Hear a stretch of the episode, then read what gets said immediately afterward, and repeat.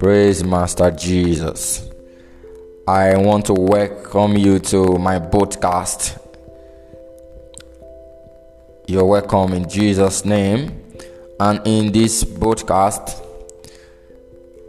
is what I call freedom from addiction. Freedom from addiction. You're addicted to something you know, we don't do battle like those who live in our culture. We destroy arguments with the knowledge of God.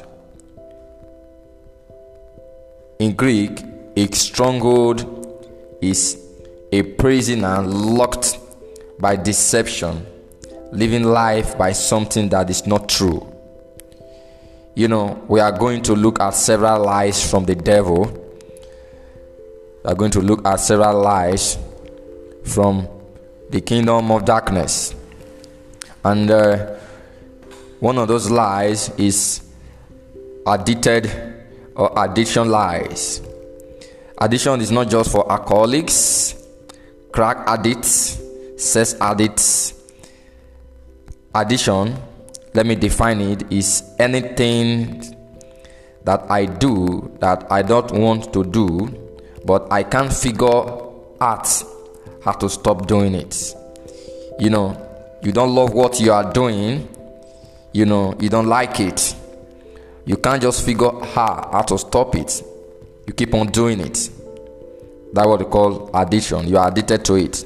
So it might be anger, it might be porn, it might be phone. You're addicted to phone, you're addicted to TV, you might be addicted to food, you might be addicted to sports, work, you know, these things will take over your life, they will control your life, they will control your destiny, they will decide for you, they will tell you what to do.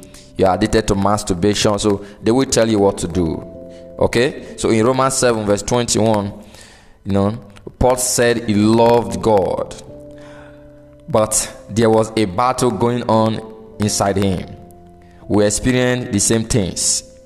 Here are some lies of the devil. Addiction becomes part of my identity. Addiction become part of my identity. You know, not knocking 12 step programs I don't agree with. I am an alcoholic forever. You are not what you have done, beloved. You are what God sees you are. You are what God sees you as. You are what God designed that you are. You don't have to be that. You don't have to make addition to become a part of your identity. Another lies of the devil is that when I try to quit but I fail, I feel increasingly hopeless. No, you are not hopeless. Some of you may feel hopeless because you have tried to change and to keep failing. It just does not work out. You feel hopeless. No, there is hope and I believe you can quit that addiction. All right, another lie from the devil is that any threat to my addiction becomes a threat to me. When someone confronts you, you become defensive, lie, and attack the person trying to help you out. You know, you become defensive, you don't have the right to correct me. It's not really you, it's what you are addicted to that is speaking out. So you need to let it go. So you begin to think they and God are against you. Nobody is against you. Jesus loves you. God loves you. And He wants you to come out of this and what you have addicted to. All right. So Jesus loves you. Your soul is important to God. All right. Another lie from the enemy, from the devil, is I begin to lose my life because you want to quit your addiction. No. Sometimes you may think that you have gone too far. You know, don't you know, done too much committed a lot of sin, a lot of error, you know, if you will go if you will go God's way, you can have your life. You can get it back. Amen. You know, don't say, oh, because I have done a lot of evil, I have masturbated a lot, I have watched pornography a lot, I have addicted to this and that. God will not forgive me. I've gone too far, I have done too far. I want to tell you this hour that Jesus, who have mercy on you, He still loves you, and you need to come back to God. Amen. So another lies of the devil is that I ease the pain by getting my next feast. I ease the pain by getting my next uh, my next feast. No, you know we can all relate to this. There are things that we can wish we had stayed. You know we have stayed in the previous years. Okay, okay. So I just want to tell you that uh, you, you your addiction can be overcome. You can have freedom. You can have total freedom to overcome your your what you are addicted to. So Jesus loves you. I want to appreciate you that you're listening to this podcast. I want to encourage you that you can come out of it in the name of Jesus. Amen. So let's let's look at the next verse. Overcoming addiction in our lives. Okay. Now, no condemnation.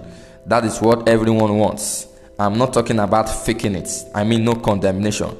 You know, the, you know this church will never be condemning in a place we can't because we all struggle with something and pride comes just before a fall. So we need to be honest with the fact that we are all fallen. We are all fallen human beings. That's what the Bible says in Romans 8, verse 2. The Bible says in Romans 8, verse 2, verse 2, the Bible says, Because through Jesus Christ, through Christ Jesus, the law of the Spirit who gives life has set you free from the law of sin and death. Okay? Screen only. Idolatry. You know, see, idolatry, anything we allow to sit on the throne of our heart other than man, is called idolatry. Okay? You idolize what is in your heart. So whatever make an idol, it controls you. It becomes something we worship. We imitate.